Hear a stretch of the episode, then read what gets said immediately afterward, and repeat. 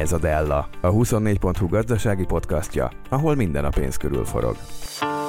Én rendszeresen beszélgetek élelmiszeripari cégek vezetőivel, akiket az előbb egy kicsit kritizáltunk, e, és ők azt mondják, hogy a lakosságnak a szegényebbik része, és azért ez egy 70-30-as társadalom, tehát az alsó 70% a magyar társadalomnak mondjunk ki szegény, nem él nyugat-európai értelemben középosztálybeli szinten, a felső 30% aki nyugat-európai értelemben e, mondjuk középosztálybeli szinten él, szóval ez az alsó 30% ez kiárazódott a tejtermékek piacából, a támogatott ársapkás tejen kívül semmilyen e, feldolgozott e, tejipari terméket nem tud megvenni, húst nem tud megvenni, e, zöldségeket, gyümölcsöket nem tud megvenni. Nagyon drága lesz számára a, a, a közlekedés, ugye a benzin ársapka felemelésével és a fűtés adott esetben. Üdvözlöm a nézőket, hallgatókat, ez a Della, a 24.hu gazdasági podcast műsora, Bakaev Zoltán vagyok, mai vendégem pedig Pogácsa Zoltán közgazdász, akit üdvözlök a stúdióban, egyben boldog új évet kívánok boldog új évet. neked is, meg a nézőknek, hallgatóknak boldog is. Köszi, hogy el tudtál jönni hozzánk. A Hát egy adekvát kérdéssel ö, kezdem, ugye most lépte nyomon mindenkitől ezt kérdezik a stúdiókban, hogy szerinted 2023-22-höz képest egy rosszabb, vagy sokkal rosszabb év lesz? Most, hogy ide jöttem a stúdióba, olyan brutális köd van, hogy az előttem levő kocsit nem lehet látni, és ez szerintem egy jó analógia arra, hogy gazdasági eh, szempontból mennyire látunk előre. Szerintem most olyan időket élünk, hogy egy hétre nem lehet sokszor eh, jósolni, nem hogy egy fél évre, évre. Én tudom, hogy mindenki arra kíváncsi, hogy mi lesz idén, de annyi tényező van, és olyan gyorsan változnak ezek a tényezők, hogy szerintem most butaság igazából fél éves, egy éves előrejelzéseket adni ez érthető és világos, valóban nem hogy egy hétre, de egy napra sem nagyon lehet ugye előre látni, de azért mégis kezd valami körvonalazódni az évből, ha mondjuk a, a kormány december végén közzétett makró pályáját tekintem, vagy a, a Magyar Nemzeti Bank inflációs jelentését. Ezek ugye időben elég közel egy, estek egymáshoz a publikálásuk, ehhez képest eléggé eltartó az irány, amit a jegybank, illetve a kormány vázol 2023-as évre. Nekem úgy tűnik, hogy a kormány mintha nem is egy fokkal lenne optimista, mint a jegybank, kivéve az infláció alakulását, abban a jegybank tűnik bátrabbnak de hogy ami visszajelzés érkezik a reálszférából, ami visszajelzés érkezik a, a, a kormányzati szektorból, az alapján talán mégsem állunk messze a valóságtól, hogyha, hogyha úgy vezetjük föl ezt az évet, hogy hát könnyebb semmiképpen nem lesz, mint volt 2022. Hát nézzük akkor az inflációt. Ugye a globális inflációs hatások szerintem enyhülnek. Tehát abból a szempontból optimistábbak lehetünk. Ugye mi az, ami itt meghatározta a globális inflációt? Tehát elsősorban az energiaárak, és itt ugye Európában számunkra ez leginkább a gázárakat jelenti, és azért a gázárak most már visszakorrigáltak olyan 100 euró alá, tehát emlékszünk, hogy a csúcson ezek 300 fölött voltak, és ez most már most már azt tudom mondani, hogy tartósan abban az értelemben, hogy most már hetek óta száz alatt vannak.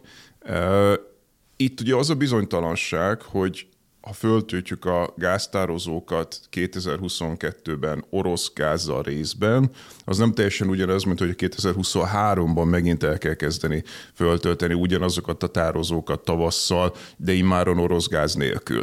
Tehát ugye az, hogy most vissza, visszacsökkent a gázára, az nem feltétlenül jelenti azt, hogy tavasztól nem emelkedhet újra. Ezért mondom, hogy van egy olyan bizonytalanság, amit itt nagyon nehéz előre látni. Eh, tehát ha optimisták vagyunk, akkor marad ez a alacsonynak nem mondanám, de közepes gázár.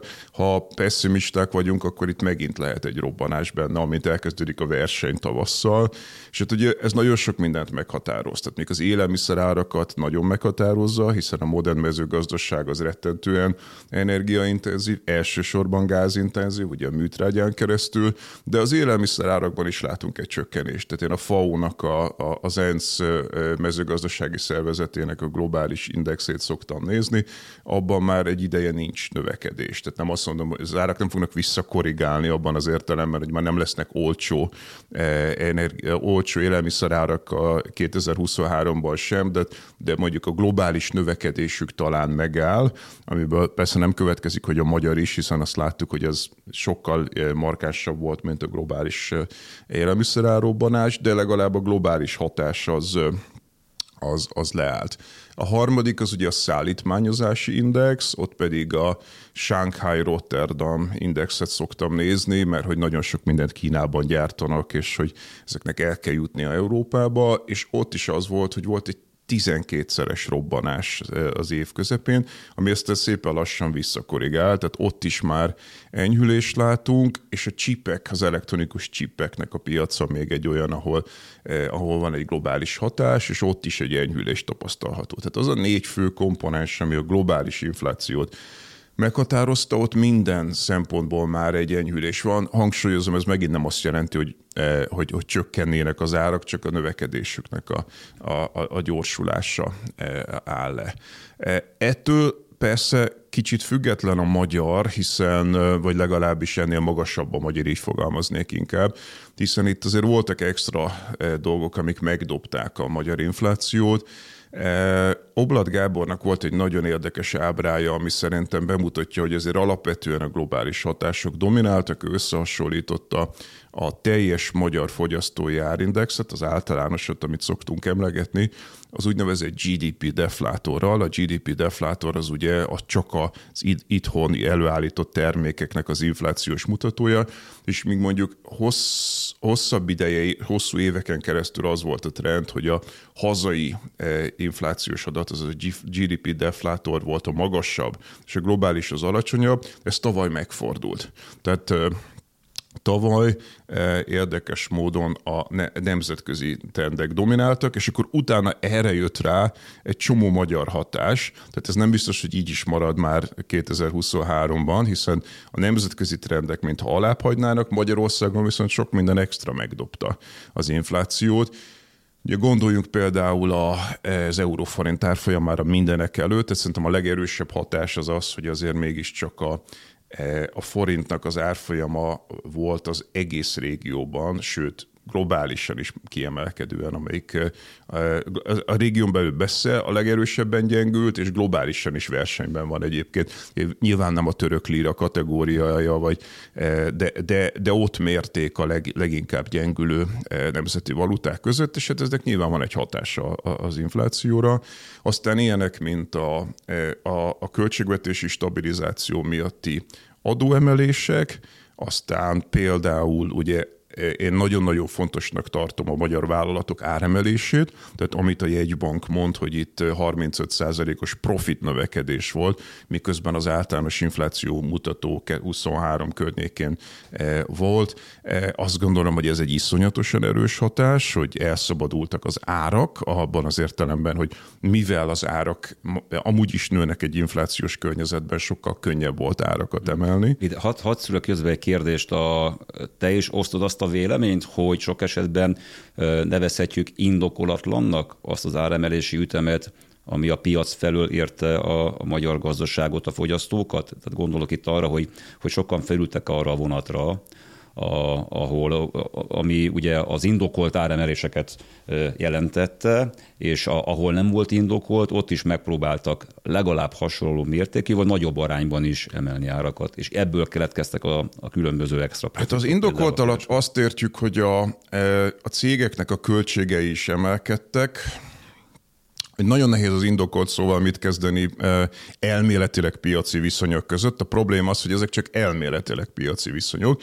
Ugye itt Mihály Kaleckinek, a híres lengyel közgazdásznak van egy ilyen árelmélete, mert hogy ugye a főáramú neoklasszikus közgazdaságtannak lássuk be nem nagyon van árelmélete, ez egy óriási hiányossága már annak, amit az egyetemeken így általában az embereknek tanítanak, hogy mindenki árelfogadó, és senki nem hozza létre az árakat, vagy nem tudjuk, hogy azok honnan jönnek, de van egy alternatív alternatív, nagyon jó árelmélet. A Kalecki féle, aki azt mondja, hogy a monopolizáltság fokától függ az, hogy milyen árakat tudunk érvényesíteni, és hogyha egy piac oligopolisztikus, vagy adott esetben akár monopolisztikus, mert még erre is van példa, akkor sokkal könnyebben tud árat emelni az, aki emel, és hát én nem vagyok agrárközgazdász, de szerintem óriási szükség lenne már annak az elemzésére, hogy a magyar mezőgazdaság az, az miért olyan, amilyen. Egyrészt a versenyképtelensége, tehát miért van az, hogy Magyarországra olyan magas bérezésű országokból, mint Dánia be tud jönni csirke, vagy a régióból, Lengyelországból, Szlovákiából tej be tud jönni, ezt szerintem soha nem elemeztük ki,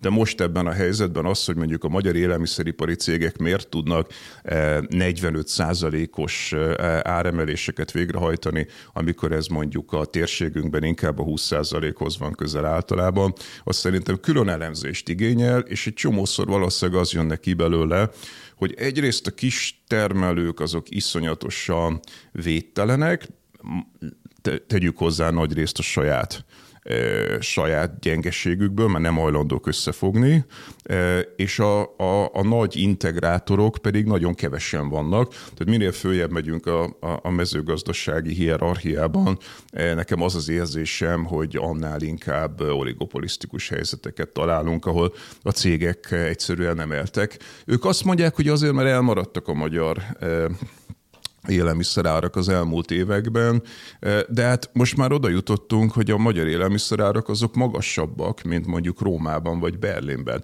Nyilván nem Zürichhez meg, meg Londonhoz képest, de bárki, aki elmegy egy szupermarketbe Rómába vagy Berlinbe, az látja, hogy miközben a magyar bérek azok egyharmada, most már lassan egy negyede a nyugati béreknek, közben, közben a magyar élelmiszerárak azok már megemelkedtek legalábbis e, e közé, a, e fölé a, az alacsonyabb nyugat-európai országok fölé, ami szerintem, ami szerintem nem nehezen indokolható abban azért, ha már az indokoltság szót használod, hogy eh, nehezen indokolható valami fajta versenyképességi tényezővel, hiszen ezek a magyar agrárvállalkozások, ezek sokkal alacsonyabb munkabérekkel dolgoznak, alacsonyabb a társasági nyerességadó, még így is jelentősen alacsonyabb az energiaköltségük, hogy megemelkedett, tehát továbbra sem szabadna nekik E, ugyanazokat vagy magasabb e, árakat érvényesíteni, de látjuk az adatokban, hogy de ezt teszik. Ugye ezt sokan sokféleképpen próbálják megmagyarázni a magyar árobbanás az élelmiszerpiacon. E, az egyik tényezőként általában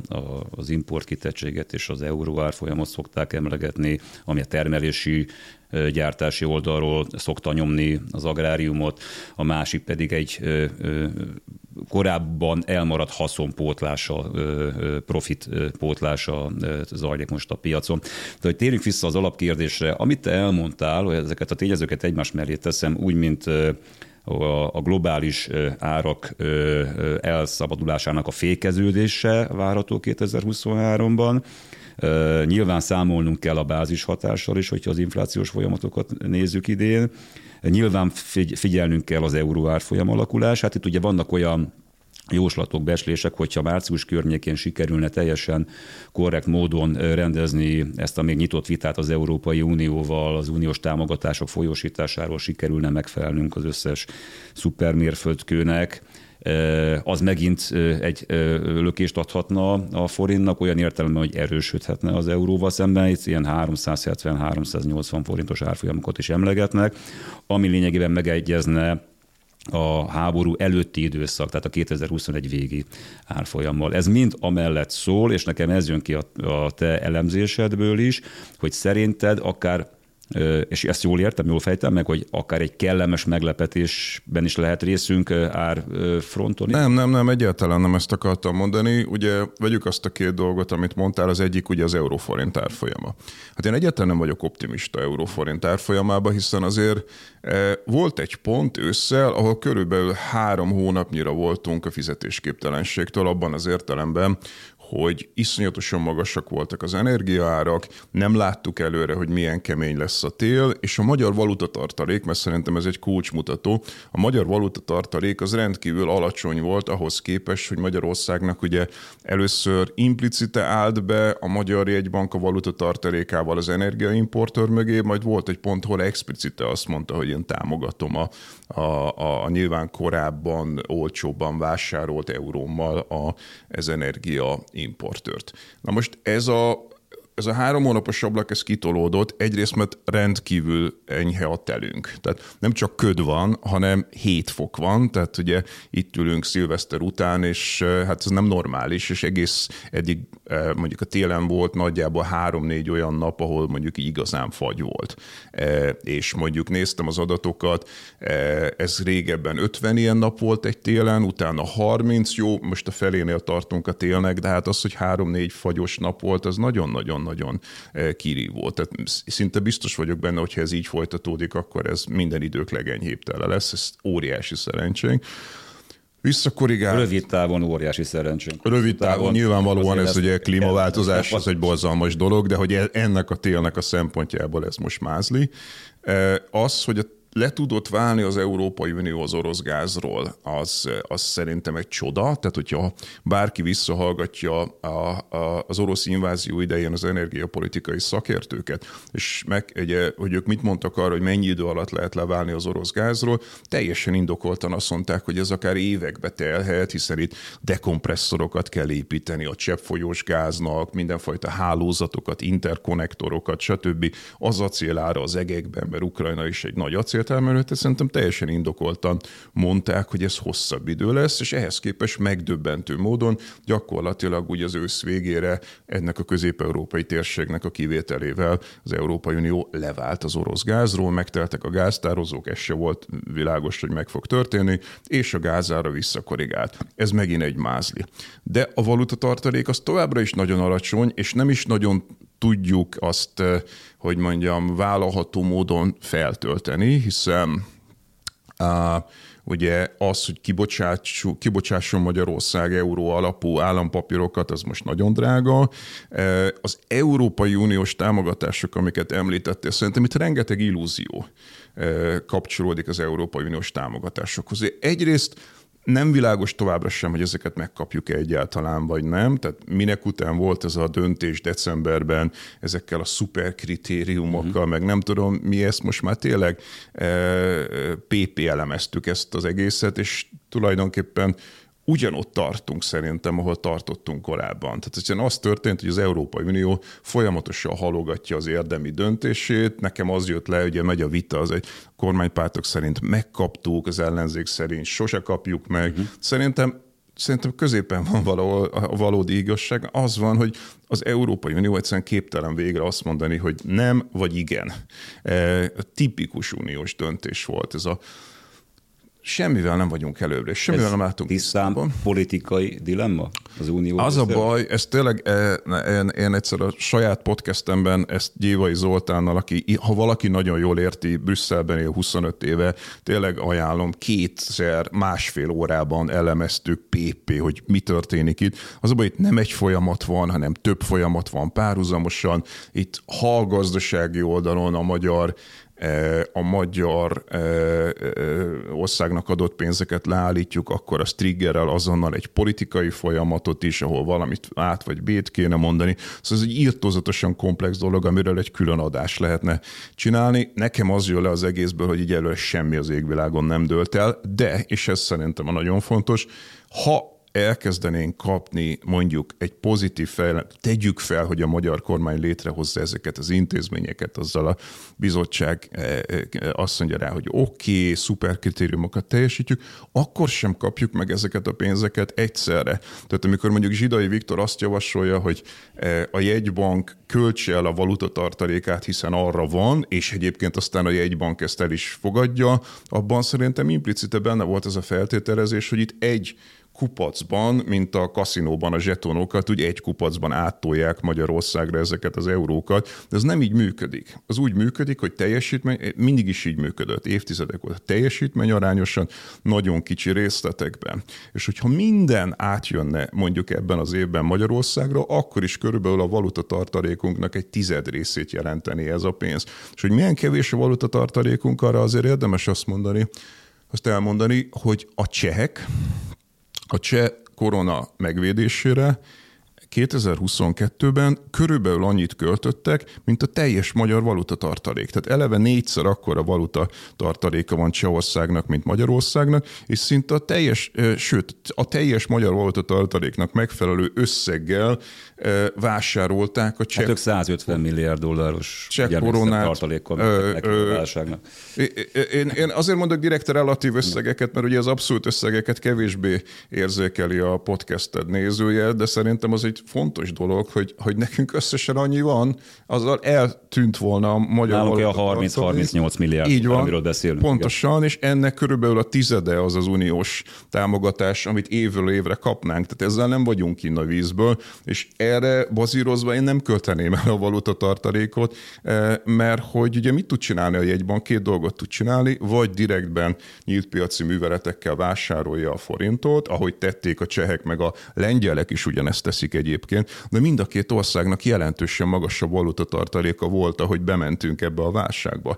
Ez egy óriási e, probléma, ez egy, ez egy kulcsváltozó ebben a képletben, hogy a magyar valutatartalék alacsony volt, és alacsony is marad, és ezt az uniós támogatások nem fogják megmenteni, és azok sem, amikkel próbálkozik a jegybank, tehát nyilván korlátozott mennyiségben e, próbált e, eurókötvényekkel emelni a valutatartalékon, vannak mindenfajta ilyen swap megállapodásai, más jegybankokkal, de ezek nem elégségesek. Tehát ezeket mind összerakjuk, az megint körülbelül csak egy ilyen 10-15 százalék. Szerinted a piac inkább fogja árazni, hogy hogy áll a, a jegybank devizatartalék állománya, mint sem az, hogy egyébként a, a, az Unióval egy olyan megnyugtató megállapodás megszületik, ami garantálja a következő 5-6-7 évben zavartalanul érkezhessenek az uniós támogatások. Ez egyfajta politikai megnyugvást jelentene, ami egyébként árazható kockázat, vagy kiárazható kockázat. Egyrészt szerintem azt senki nem gondolja komolyan, hogy Magyarország és Brüsszel között a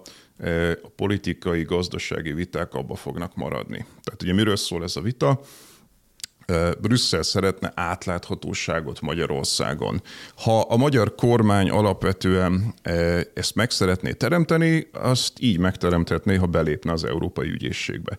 Ugye ezt nem akarja megtenni, és nyilvánvalóan akkor se tenné meg, hogyha egyébként ez lenne az ára annak, hogy az uniós pénzek jönnének, akkor azt gondolom, hogy ez ez a kockázat, ez benne marad Magyarországban. Azok az intézmények, amelyeket létrehoznak, meg ezek a szuperkritériumok, ezek teljesen úgy működnek, hogy a magyar kormány, amit tud, megpróbál megtenni, hogy megpróbálja meggyőzni Brüsszelt, hogy ő csinál valamit, Brüsszel meg nem hiszi el ezeket.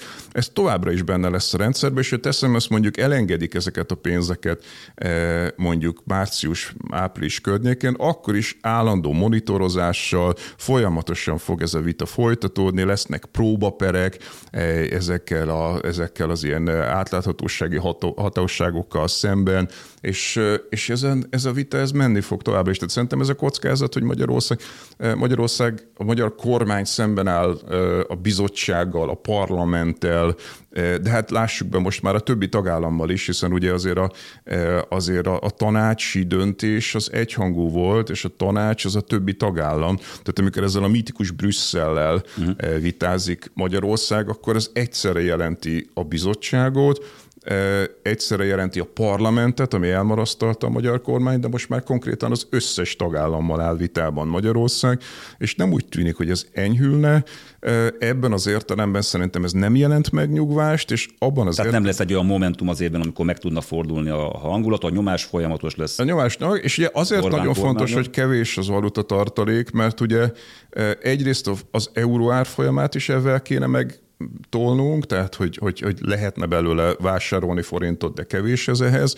Másrészt ebből importáljuk a, az energiát. Harmadrészt, és ezt is felejtsük el, idén több rövidtávú magyar állam papírnak a, a, a, a hozamát, a kamatát kell fizessük, mint tavaly. És ez egyébként ö, tavaszra összpontosult, tehát pont így március környékére, ha jól láttam, ö, és, és most több ilyen kamattörlesztés lesz, mint tavaly. Ellenben az állam deviza kötvény kibocsátási terve erre az évre, hogyha azt a jegybanknál leváltják ugye forintra, akkor az mégis csak valamilyen plusz tud jelenteni. 4 milliárd dollár nagyságrendről beszélünk, ha jól emlékszem, nem sokkal többről, tehát az is egy olyan közel 10%-a lenne. Ez a... igaz, csak hogyha most elkezdünk kibocsátani devizakötvényeket, akkor ezzel tulajdonképpen áttoljuk a problémát a következő évekre, hiszen olyan magas lesz a kamat, hogy a hozam, amit fizetni kell azoknak, akik megveszik ezeket a kötvényeket, hogy akkor ez ugye 24-25-re tolja át, és ugye ne felejtsük el, van itt még egy változó. De minden nap nyereség. Ez a... De minden nap nyereség. Uh, hogy, Ebben de... a logikában.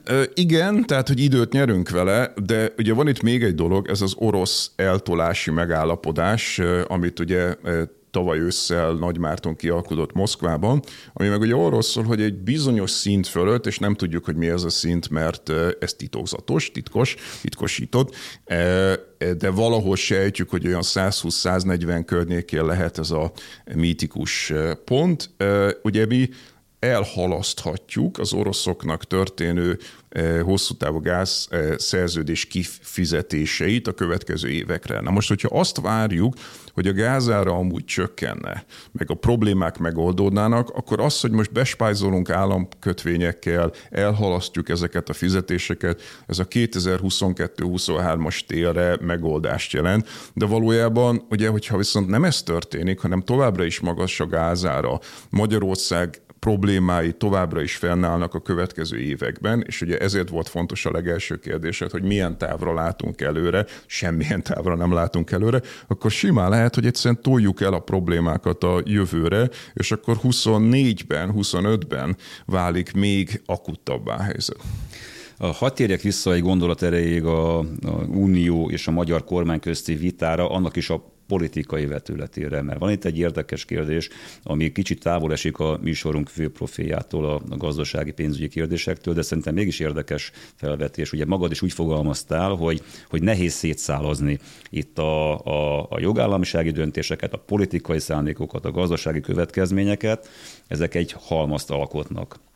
De te látsz esetleg olyan motivációt az unió részéről ebben a tárgyalás folyamatban, ami olyan tekintetben túlmutat a, a jogállamisági kritériumok vizsgálatán, és erősen politikai szál lesz, amit majd most szóba fogok hozni, hogy egyben az Orbán rendszer rezsim meggyengítését is próbálják valahogy érvényesíteni ezeken a, a döntéseken keresztül.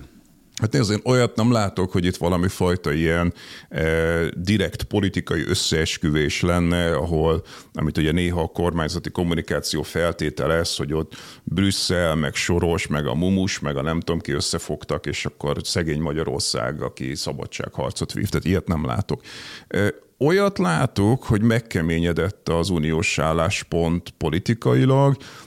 Mondom, ez egy nagyon-nagyon hosszú dolog, és tényleg ajánlom Gyévai Zoltánt, én a Pogi Podcastben kétszer másfél órán keresztül szálasztam szét, hogy itt vannak egészen különböző folyamatok. Tehát a magyar sajtó hajlamos erről egy folyamatként beszélni, de ugye van az uniós pénzek, és van Magyarországon a jogállamisági politikai eljárás, amit ugye a parlament már átdobott a bizottsághoz, és tényleg nem akarok belemenni a részleteibe, mert Gyévai Zolit ajánlom, és sokkal jobban látja ezeknek a, az apró nüanszait, de hogyha a gazdasági oldalról, ha, ha, ha mondjuk megvonnák Magyarországra a pénzeket, az azonnal életbe léptetni ezt a másik folyamatot, ami viszont egy politikai folyamat, ami a magyar eh, demokráciával, jogállamisággal kapcsolatos, mert akkor ott is kellene mondani valamit, de hogy az ukrán helyzet szerintem eh, megerősítette ezt a politikai vonalat az Európai Unióban, tehát régebben az volt, hogy eh, toljuk a pénzeket a, a, a szegényebb országoknak, a nettó befizetők, a nettó kedvezményezettek felé, a nettó támogatottak felé, és nem nagyon firtatjuk, hogy átláthatóság, vagy korrupció, vagy jogállamiság, vagy demokrácia szempontjából ezekben az országokban mi történik. Néha leállítjuk a pénzeket, picit ott matatunk, de aztán tovább, tovább engedjük a dolgot. Most nem ez van, most, me, most bekeményedett az álláspont, pont azért, mert összehúzott egy kicsit az Unió szerintem politikailag az orosz fenyegetettség miatt, de én egyelőre nem látom azt sem, hogy ez egy ilyen döntő váltás lett volna. Nem kis részben azért, mert igazából a kompetenciák meg hiányoznak. Uh-huh. Tehát, hogy azt is lássuk be, hogy azért olyan nagyon erős kompetenciáit nincsenek a bizottságnak, és ez egy ilyen nagyon borotva élen táncoló dolog, hogy meddig tudok elmenni, most tovább tudok elmenni e tekintetben, de a végén valahol majd kell valamit mondani, és az, ott meg hivatkozni kell joganyagokra, és ez egy nagyon-nagyon, hogy mondjam, tehát most keményebb ez a folyamat, mint valamikor volt, viszont az, hogy nem mond, tehát mindig vannak ilyen vörös vonalak, amik aztán kiderül, hogy ezek nem vörös vonalak. Tehát emlékszünk rá, évelején az volt, ha novemberig nem, aztán ha decemberig nem, és még itt ülünk januárban, és továbbra sem tudjuk, hogy mik. És most ugye március tűnik egy ilyen vonalnak. Én egyáltalán nem lepődnék meg, ha itt ülnénk áprilisban, és ugyanúgy azt néznénk, hogy most akkor évvégéig ad halasztást. De sajnos az unió szervei azok úgy működnek, hogy ilyen írtozatosan sok érdek van, a magyar kormány helyzete egyre romlik, szerintem ez nem kérdés, tehát az, hogy már ugye a parlamentben ugye kilépett az EPP frakcióból, és az EPP nagy része a, a, a, a, a, a konzervatív oldal, vagy hogy néppárti oldal, nem is a konzervatív, mert a konzervatívok az talán inkább a piszféle társaság, tehát a néppárti eh, része az európai politikai spektrumnak az, eh, az már nincs a fidesz de hozzáteszem, a PISZ sincs már a fidesz hiszen ugye orosz ügyben megütköznek a lengyelekkel, tehát lassan, lassan eh, már csak ugye kire számíthatna, hát számíthatna mondjuk az, a, a Meloni féle olasz kormányra, de ők is egyébként a tanácson belül eh, megszavazták a magyar kormányjal szemben tulajdonképpen ezt a decemberi csomagot. Tehát már ők, őrájuk se számíthat tulajdonképpen a magyar kormány, tehát eléggé elszigetelődött, viszont odáig meg nem mennék, hogy, hogy itt egy határozott nemet mondott volna a, a, akár a, bizot, a bizottság még inkább, de hogy a tanács nem. A, ez egy érdekes kérdéshez vezet minket, annyiban, hogy a, ez a belső szövetségi rendszere megbomlott a Fidesznek valóban ez érzékelhető, főleg az orosz konfliktusra visszavezethetően, de azért mégis lehet talán arra számítani, hogyha ott rendeződnek a dolgok, valamilyen módon a felek ö, meg tudnak állapodni a, a békéről, akkor ez a topik, ez hátrébb fog sorolódni, és előtérbe kerülnek a szokásos, hagyományos uniós problémák, amik újra rendezhetik ezt a szövetségi rendszert. Tehát én látok egy kis esélyt arra, hogy idővel ez újra tud éledni majd, de ez mindig egy tüske lesz. Ez igen, de hogy mekkora esélyt látsz arra, hogy az, az orosz-ukrán háború rendszerűen. Ez lett volna a kérdésem. Me... Ez lett volna a kérdésem, egyébként látsz esélyt Mert én nem nagyon. Tehát ugye most tényleg már ilyen kremlinológiába kell belemennünk, hogy megfejtsük, hogy mi történik, de hát ha valaki látta a Putyinnak a szilveszteri beszédét, ahol ott áll egy látványosan megöregedett ember eh, katonák előtt, akiről ugye a Krekó Péter bemutatta, hogy hát ezek Rezzenéstelen a... arccal hallgatták. De ezek a katonák, ezek már korábban szerepeltek, mint halászok, mint, mint húsvétot ünneplő ortodoxok, eh, tehát hogy ezek statiszták voltak ott a háta mögött ezek a katonák. Eh, tehát, hogy itt van egy ilyen erődemonstráció, a beszéd arról szólt, hogy mi itt eh, a nemzeti függetlenségünket védjük, a történelembe helyezi el Oroszországot. Egyébként egy látványos, láthatóan megfáradt, megöregedett elnök. Ő nem jöhet ki Ukrajnából úgy, hogy azt mondja, hogy mi ezt most itt abba hagyjuk. Tehát ő megígérte azt, az elején kb. az volt az elvárás, elvárás, hogy két hét alatt ben vagyunk Kievbe és Zelenszkit eltávolítjuk. 2022-t e, egyértelműen elveszítették, az ukránok döbbenetesen senki nem várta, de megvédték magukat. E, én nem mondhatja, az, nem mondhatja 23-ban egyszer csak a Putyin, hogy ezt elveszítettük, azt, hogy kijövünk, mert megnyertük, azt nem hiszik el neki. Tehát csak totális győzelemmel zárhatná. Hát minimum az történhet, hogy, hogy folyamatosan fennmarad a háború, és én most már nem zárnám ki a pucsnak a lehetőségét sem, tehát Ezelőtt a szilveszteri beszéd előtt nekem úgy tűnt, hogy nyilván most is ez van, hogy azért ő nagyon jól kontrollálja az orosz szerveket, állambiztonság, katonasság, stb. De, de pont ezért mondom, hogy egy kicsit most már ilyen impressziók alapján kell dolgozni, mert hogy döbbenetesen megfáradtnak tűnt, és ismervén az orosz történelmet, ilyenkor inkább az szokott történni, hogy valakik ott Moszkvában azt mondják, hogy ebből elég, és, és mégiscsak eltávolítják. Én nem vagyok Oroszország szakértő, tehát ezeket nem úgy mondom, hogy ezek most valami fajta értesülések lennének, e, csak egyszerűen a másik, tehát az, hogy Oroszország egy oldalúan kivonul és beismeri a vesztét, e, ez szerintem nem nagyon valószínű bent ragad ebben, és azért azt se felejtsük el, hogy azért az orosz gazdaság írtózatosan el van szigetelve. Tehát ugye az eddig Irán volt a leginkább embargó által korlátozott gazdaság a, a világban, de most már Oroszország messze-messze fölötte van. Tehát láttam ilyen grafikonokat, hogy brutálisan kirívóan elszigetelt az orosz gazdaság. És hát mondjuk az amortizáció, tehát hogy itt van egy hatalmas gazdaság, ahol azért tényleg ők technológiailag soha nem diversifikálódtak. Tehát mindig minden egyes választásnál megígérte Putyin és Medvegyev, hogy erről a foszilis vonalról eh, diversifikálódni fogunk, lesz saját technológiáik, soha nem lett. Ezt valamennyire tudja pótolni Kína, eh, meg, meg a csempészet, tehát hogy azt is mondják, hogy írtózatos csempészet folyik Grúziából, innen, onnan, és Moszkvában, ha valaki tud iPhone-hoz jutni de azért egy, a világ legnagyobb országának a gazdaságát nem lehet tartósan a legfejlettebb technológia nélkül működtetni. Azért azt se felejtsük el, hogy a kínai technológia nagyon-nagyon sokat fejlődött, de mondjuk vegyük a csipeket, tehát mondjuk a kínaiak jelenleg mondjuk olyan 10 nanométeres csipeket tudnak csinálni, miközben ugye a nyugati világ már a háromnál tart, tehát, és közben van az öt, tehát hogy mondjuk csak egy ilyen mutató, ami azt jelenti, hogy az oroszok nem jutnak hozzá tömegesen a messze a legfejlettebb technológiához, és ennek muszáj, hogy előbb-utóbb beüssön. Megint fölvezett az egyik kérdésemet, amit erre a beszélgetésre szántam, Kínát szóba hoztad. Úgy általában a távol-keletről ugye az volt az általános vélemény, már-már axióma, hogy a jövő az a távol-keleté lesz a globális gazdaságban, maga alá fogja gyűrni Európát, ez teljesen egyértelmű. Az Egyesült Államok még, államok még úgy, hogy tud versenyezni Japánnal, Kínával, Dél-Koreával.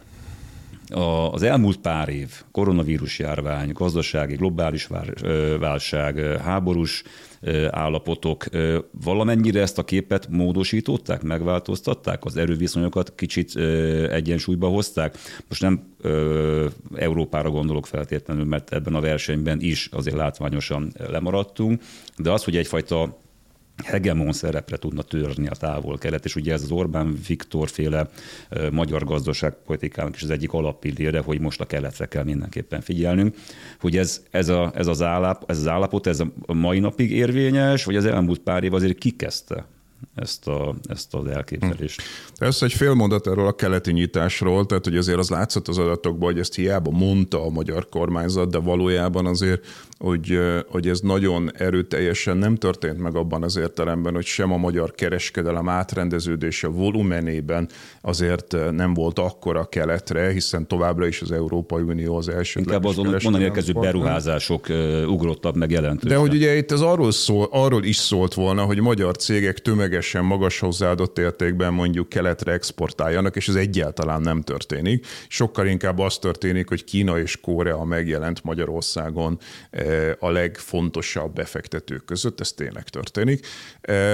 Ami a távolkeretet illeti, ugye ott két folyamat lehet, és szerintem nem mindegy, hogy miről beszélünk. Ugye az egyik az az, hogy mondjuk egy főre jutó GDP-ben Kína megközelíti az Egyesült Államokat. Hát ettől még nagyon messze vagyunk, tehát annak ellenére, hogy ugye brutális növekedés volt az elmúlt 30-40 évben Kínában, óriási felzárkózás, a világtörténelem második Dél-Korea az első, de második leggyorsabb eh, növekedés, felzárkózása, azért még attól nagyon messze van Kína, hogy egyfőre jutóan az Egyesült Államokat veszélyeztesse.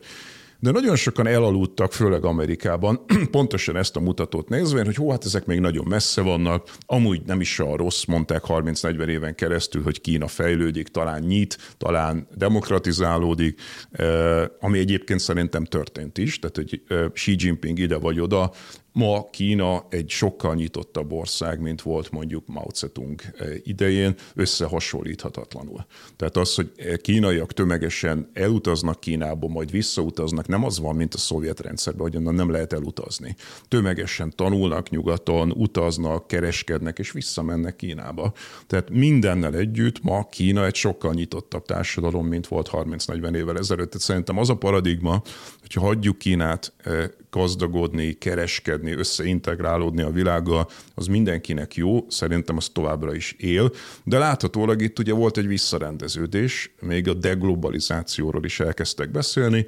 Ugye egyrészt maga Xi Jinping próbált meg egy ilyet, de hát még inkább Trump és az amerikaiak, ugye amikor, amikor rájöttek arra, és az a második vonal, ami szerintem nagyon fontos, ez a technológia. Tehát, hogy nem kell Kínának elérnie egyfőre jutóban GDP-ben Amerikát, ha egyébként közben kiderül, hogy technológiailag utolértes, sőt, egy csomó technológiai szempontjából meg is haladta a nyugatot. Ugye említeném itt például az 5G-t, amiben Kína ma már jobb, mint nyugat, az a, a mesterséges intelligenciát, saját nemzetközi műhold, műáll, műholdjuk van, tehát állomásuk van, űrállomásuk van, gyorsvasúti rendszer, szolártechnológiák, nukleáris technológiák, tehát döbbenetesen nagyot ugrott Kína technológiailag. Az egyetlen terület, és nem véletlenül említettem a csipeket, ugye az egyetlen terület, ahol még van egy ilyen, és ez az a legfontosabb, ez a csipeknek a világa, ahol Taiwan a, a, az abszolút,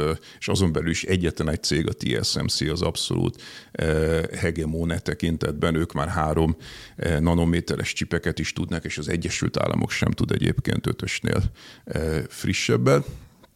Kína itt isztózatos pénzeket rak bele, hogy ezt meg tudja ugrani. Egyelőre senki nem tudja megmondani, hogy ez sikerül-e nekik, vagy nem. Ha sikerül, akkor vége a sztorinak. Tehát, hogy szerintem itt Kína, Peking, a kínai kormányzat pontosan felismerte, hogyha az következő tíz évben valamikor csipek szempontjából képesek lesznek elérni a nyugati szintet, akkor teljesen mindegy onnantól fogva, hogy az egyfőre jutó GDP-je hmm. mekkora Kínának, mert ezt a technológiát tudják hozni, ez informatikailag, katonailag. Eh, Tehát továbbra is érdemes a tekintetünket a távol-keletre. Én abszolút, meg a másik dolog, hogy közben Kína gyakorlatilag olyan szövetségi rendszert alakított ki, vagy helyesebben ilyen bilaterális rendszert, tehát mert ők nem hoznak létre ilyen NATO-szerű szövetségi, hanem kétoldalú kapcsolatokat, de hát annyira sok országgal. Tehát ugye a teljes távol-kelet most már Kína függő, eh, nagyon kevés kivétellel, Afrika, Latin-Amerika, Kelet-Európa, Oroszország, tehát közel-keretnek egy jelentős része. Tehát sokkal több ország van ma már, aki számára, ugye mindenki látta ezeket a térképeket, hogy ki az első számú kereskedelmi partnere. Ugye mindenkinek az Egyesült Államok volt mondjuk 30 évvel ezelőtt, és átszíneződött a térkép kékről pirosra. Most már, most már a, a legtöbb országnak Kína. Tehát, hogy döbbenetes világgazdasági szerepet kezdett el, és ugye ez technológiával is jár. Tehát, hogyha tényleg az lesz, amit az amerikaiak kijelöltetnek, hogy mondjuk mobil kommunikációban, operációs rendszerekben, epekben lesz egy ilyen két osztatú világ, mint Orwellnél, lesz egy ilyen óceánia meg Eurázsia, és e felé tartunk, akkor, akkor sokkal több országban sokkal több mobil szolgáltató és számítógép és mobil fogja használni a kínai oprendszereket és epeket, mint a nyugatit, és azt nem tudjuk megnyerni. És hogyha még ehhez még egy chip, nem mondom, hogy fölény, de legalább beérnek, beérik a nyugatot csipekben, akkor vége a dolognak, akkor azt gondolom, hogy Kína hegemon. Uh mindez magyar perspektívából nézve nagyon távolinak tűnik, és nagyon a felhők között mozognak ezek a, ezek a dolgok. Ami viszont a magyar gazdaság, a magyar ipar kihívásait illeti, ugye most azt szokták emlegetni, hogy a, a nagy energiafüggőség az, ami mindenképpen egyfajta modellváltást tenne szükségessé. Te látod-e ennek az esélyét, a jeleit? Ugye most egy, az autóipar által meghatározott, a feldolgozóipar által meghatározott gazdaságunk van, hogyan lehetne úgy ezt a modellváltást végrehajtani, hogy az valóban a lehető leghatékonyabban hmm. szolgálja a magyar gazdaság. Én a 22-es évben kétszer vitáztam Nagy Márton miniszterrel, meg egy csomó ilyen kormánypárti energiapolitikai szakértővel is, és mindig az volt, jött ki ezekből a vitákból, hogy ők azt gondolják, hogy itt egy ilyen rövid távú problémára egy rövid távú választ kell adni energiapolitika szempontjából, és majd a hosszú távú kérdésekkel később fogunk valamit kezdeni. Ugye itt a rövid táv az nyilvánvalóan a gáz kérdése, a hosszú táv meg ugye a megújuló energiák, a fenntarthatóság. Mintha ez két időhorizont lenne. És ezt szerintem nagyon sokan így érzik, és én ezt, a, ezt az érzetet nagyon szeretném megkérdőjelezni, mert én azt gondolom, hogy ez az a válság, itt egyszerre egy klímaválság van és egy energiaválság van, amit iszonyatosan jól tudnánk arra használni, hogy most hozzuk már meg végre azokat a döntéseket, amiket 10-20 évvel ezelőtt kellett volna meghozni. Ugye az egyik kedvenc mondásom az egy kínai mondás, ez a mikor volt a legjobb idő elültetni a fát 20 évvel ezelőtt, mikor van a második legjobb időpont elültetni a fát ma. E, tehát amit nem hoztunk meg 20 évvel ezelőtt, ha Magyarországon mondjuk e, fenntartható energia irányába elmentünk volna az elmúlt évtizedekben, akkor ez a válság most sokkal kevésbé érintene minket, sokkal kevésbé gyengülne az euróforint, e, és sokkal stabilabb lenne a gazdaságunk. De nem ezt csináltuk, hanem meghagytuk a kitettségünket a foszilisek felé, a foszilisek felé belül is elsősorban a gáz, és azon is belül is ráadásul egyetlen egy beszerzési forrás Oroszország. Tehát ez három, három hiba, ilyen orosz baba-szerűen egymásba, matrioska-szerűen egymásba ágyazódva három hiba, és most ezt meg lehetne oldani. Tehát, hogy Magyarország azokat a pénzeket, amiket arra költ, hogy az energia függőségét fenntartsa, jelzem, ez ugyanúgy igaz egyébként uniós szinten is, tehát, hogy most írtózatos pénzek mennek energia, energetikára, energiapolitikára.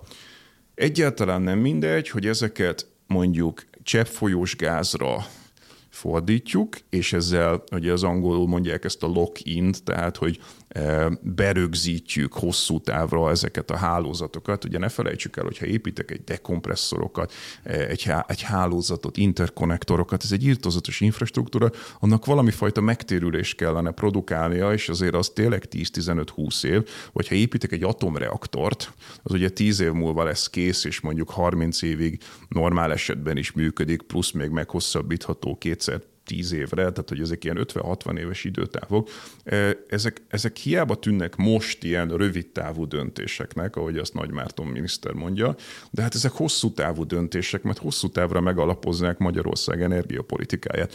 Én azt látom abból, amit ő mond, hogy a magyar kormány abban gondolkodik, egyrészt növelni akarja a magyar energia szükségletet, ami szerintem életveszélyes. Tehát ugye ne felejtsük el, hogy 2016-ban Magyarország is csatlakozott a Párizsi Klímaegyezményhez, hozzáteszem a világ összes országa csatlakozott. Az amerikaiak kiugrottak majd vissza, de minden ország, még Szíria is, tehát háborús országok is, mindenki egyöntetően azt mondta, csökkenteni kell az üvegházhatású gáz kibocsátásokat. Magyarországon az elmúlt évtizedben nőtt az üvegházhatású gáz kibocsátásunk, ahhoz, hogy csökkenjen, ahhoz nekünk az energia szükségletünket is csökkentenünk kéne. Tehát amikor idehozunk ilyen beruházásokat, mint az akkumulátorgyárak például, vagy további autógyárak, az nem csak azzal jár, hogy megissza a féltiszát, hanem azzal is jár, hogy az elképesztő áramszükséglet, azt meg ugye, hát a magyar kormány dekarbonizációs tervei, azok teljesen egyértelműen a nukleáris irányba mennek el. Tehát ez az, amit beadott Brüsszelnek, mint dekarbonizációs tervet.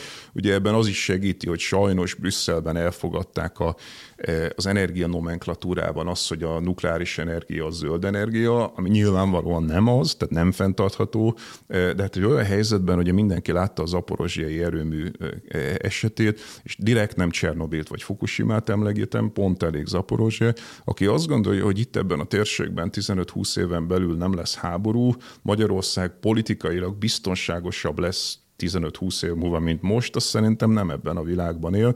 Nem is szólva arról, hogy hogy nem fogunk tudni mit kezdeni a nukleáris fűtőelemmel. Szóval szerintem, és hát ez, ez is egy függés, tehát hogy ugye nekünk nincs saját urániumunk, ez továbbra is. Hogy az alapkérdésre visszatérjünk, akkor szerinted hozzá kell nyúlni a magyar ipar struktúrájához, változtatni kell a járműgyártás, akkumulátorgyártás hangsúlyos termelési szerkezete, vagy pedig az energia biztosítását kell úgy megoldani, a lehető legkevésbé környezetszennyező és a lehető, lehető legolcsóbb legyen. Vagy mind a kettő egyszerre, tehát hogy ezért próbáltam odáig eljutni, hogy ugye az, a szükségletet is csökkenteni kell, tehát szerintem le kell állni azzal, hogy, hoz, hogy alacsony hozzáadott értékű összeszerelés gyártás, tehát hogy egyszerűen nem tud... Mit kell hozni helyette? Nem tud a, a magyar politika 30-40 éve arról lekattani, hogy folyamatosan iparágakat emleget. Tehát miközben a közgazdaságtudomány már régenségen ott tart, hogy hozzáadott érték, és bármilyen iparágon belül tudok neked mondani alacsony és magas hozzáadott értéket. E, az autógyártásban is a magas hozzáadott ért, aki mondjuk Ingolstadtban megtervezi azt az autót, és nem az, aki Győrben összerakja. E, és ugyanez, tehát ezeket a koreai, kínai akkumulátorokat is valaki otthon megtervezi, ő jó keres, magas hozzáadott értékű tudós, és a magyar munkás pedig összerakja. E, tehát nem az a lényeg, hogy milyen iparák, hanem, és mondjuk ugyanezt el tudom mondani agráriumban, tehát a borászat az mondjuk egy magas hozzáadott érték, az extenzív kukoricatermesztés meg alacsony. E, tehát nem az iparág a lényeg, hanem hogy magas, alacsony hozzáadott érték, tudás, alapú, e, tudásintenzív gazdaságra való áttérés. Ehhez nyilvánvalóan be kell fektetni az oktatásba, a kutatásfejlesztésbe, ehhez nyilvánvalóan rendezni kéne a tanárok béreit, rendezni kellene az egyetemek finanszírozásának a kérdését. Tehát egyértelműen elmozdulni az alacsonyból a magas hozzáadott érték felé, a fizikai gyártás intenzív felől a, a tudás intenzív felé, és ezzel egy időben egyébként amennyire lehetséges átállni a fenntartható energiaforrások irányába, Elsősorban itt is az energia megtakarítás, tehát ugye azt szokták mondani az energetikai szakértők, hogy mielőtt azt kezdjük firtatni, hogy miből lehetne megoldani, eh, a, milyen fenntartható energiaforrásokból lehetne megoldani az energia szükségleteinket. Először nézzük meg, az milyen energia szükségleteink vannak, és itt például az épületszigetelések kérdése kardinális, a magyar épületállomány legyen az lakossági, ipari vagy közületi brutálisan rossz energetikai szempontból, tehát egy masszív épületszigetelési program. Nagyon jó adottságaink vannak eh, hőszivattyúk tekintetében, eh, messze nem használjuk ki a szél potenciálunkat, hál' Istennek a napban már volt egy boom az elmúlt évtizedben, tehát hogy itt egyszerre kéne mind a kettőt csinálni, az iparszerkezettel átállni egy, és, az, és a lakossági fogyasztással is átállni egy kisebb keresleti irányba, és közben a kínálati oldalon pedig amennyire lehetséges eltolni az egészet egy fenntartható irányba, és ezzel egyben a kitettségünket is, tehát az import kitettségünket is jelentősen csökkenteni. Már kifutottunk a műsoridőből, de azt még mindenképpen végül meg szeretném kérdezni, hogy a idei évet illetően látsz-e bármilyen olyan tényezőt, kockázatot, ami ami kikezdheti, meggyengítheti a, az Orbán rendszer stabilitását. Ugye Oroszországgal kapcsolatban ezt említetted, hogy az sem zárott ki, hogy ilyen belső hatalmi mozgások eredményeképpen változás lehet az ottani rezsimben. Most nyilván nem ilyen ö, ö, koordinátorrendszerben akarom, akarlak kérdezni a hazai viszonyokról, csak úgy általában azért most már az Orbán kormány is elmondhatja magáról, egy Orbán Viktor, hogy néhány válságon már már, hm. már, már túljutotta a saját kormányát, és eddig nem nagyon látszik, hogy sebezhetővé vált volna. 23 e tekintetben hozhat-e változást? Nézd, én már nagyon régen azt mondom, hogy az Orbán rendszer első két e, e, oszlopa, politikai támasza, az Gyurcsány Ferenc és az életszínvonal. E, most Gyurcsány Ferenc marad, tehát hogy ez továbbra is egy erős oszlopa az Orbán rendszernek, ameddig ő ott van, addig lehet mutogatni arra, hogy a múlt, és hogy ők lennének, ha nem mi. A második ilyen oszlop az az életszínvonal, és itt van változás. Tehát, hogy azért azt láttuk, hogy 2015, 6, 7, 8, 9, ezek olyan évek voltak, amikor évről évre reál jövedelem emelkedés volt, méghozzá jelentős, 6-7-8 százalékokat emelkedtek a reáljövedelmek, munkahelyek bővülése volt, tehát egy nagyon régen nem látott stabil gazdasági időszak, aminek azt gondolom, hogy a polgárok örültek. Ezt már egy kicsit a Covid is kikezdte, de főleg ez a mostani 22-es, 23-as inflációs korszak nagyon. Tehát tavaly effektíve az évelejéhez képest reálbér csökkenés volt először hosszú évek óta, és bár most van egy minimálbéremelés, de ez nem fogja elérni messze az árak emelkedését, tehát 23-ban még masszívabb reálbér csökkenés van. Itt egy latin-amerikanizáció folyik szerintem a lakosság szempontjából. Én rendszeresen beszélgetek élelmiszeripari cégek vezetőivel, akiket az előbb egy kicsit kritizáltunk, és ők azt mondják, hogy a lakosságnak a szegényebbik része, és azért ez egy 70-30-as társadalom, tehát az alsó 70% a magyar társadalomnak mondjunk ki szegény, nem él nyugat-európai értelemben középosztálybeli szinten, a felső 30% aki nyugat-európai értelemben mondjuk középosztálybeli osztálybeli szinten él, szóval ez az alsó 30 ez kiárazódott a tejtermékek piacából, a támogatott ársapkás tejen kívül semmilyen eh, feldolgozott eh, tejipari terméket nem tud megvenni, húst nem tud megvenni, eh, zöldségeket, gyümölcsöket nem tud megvenni. Nagyon drága lesz számára a, a, a közlekedés, ugye a benzin ársapka felemelésével és a fűtés adott esetben.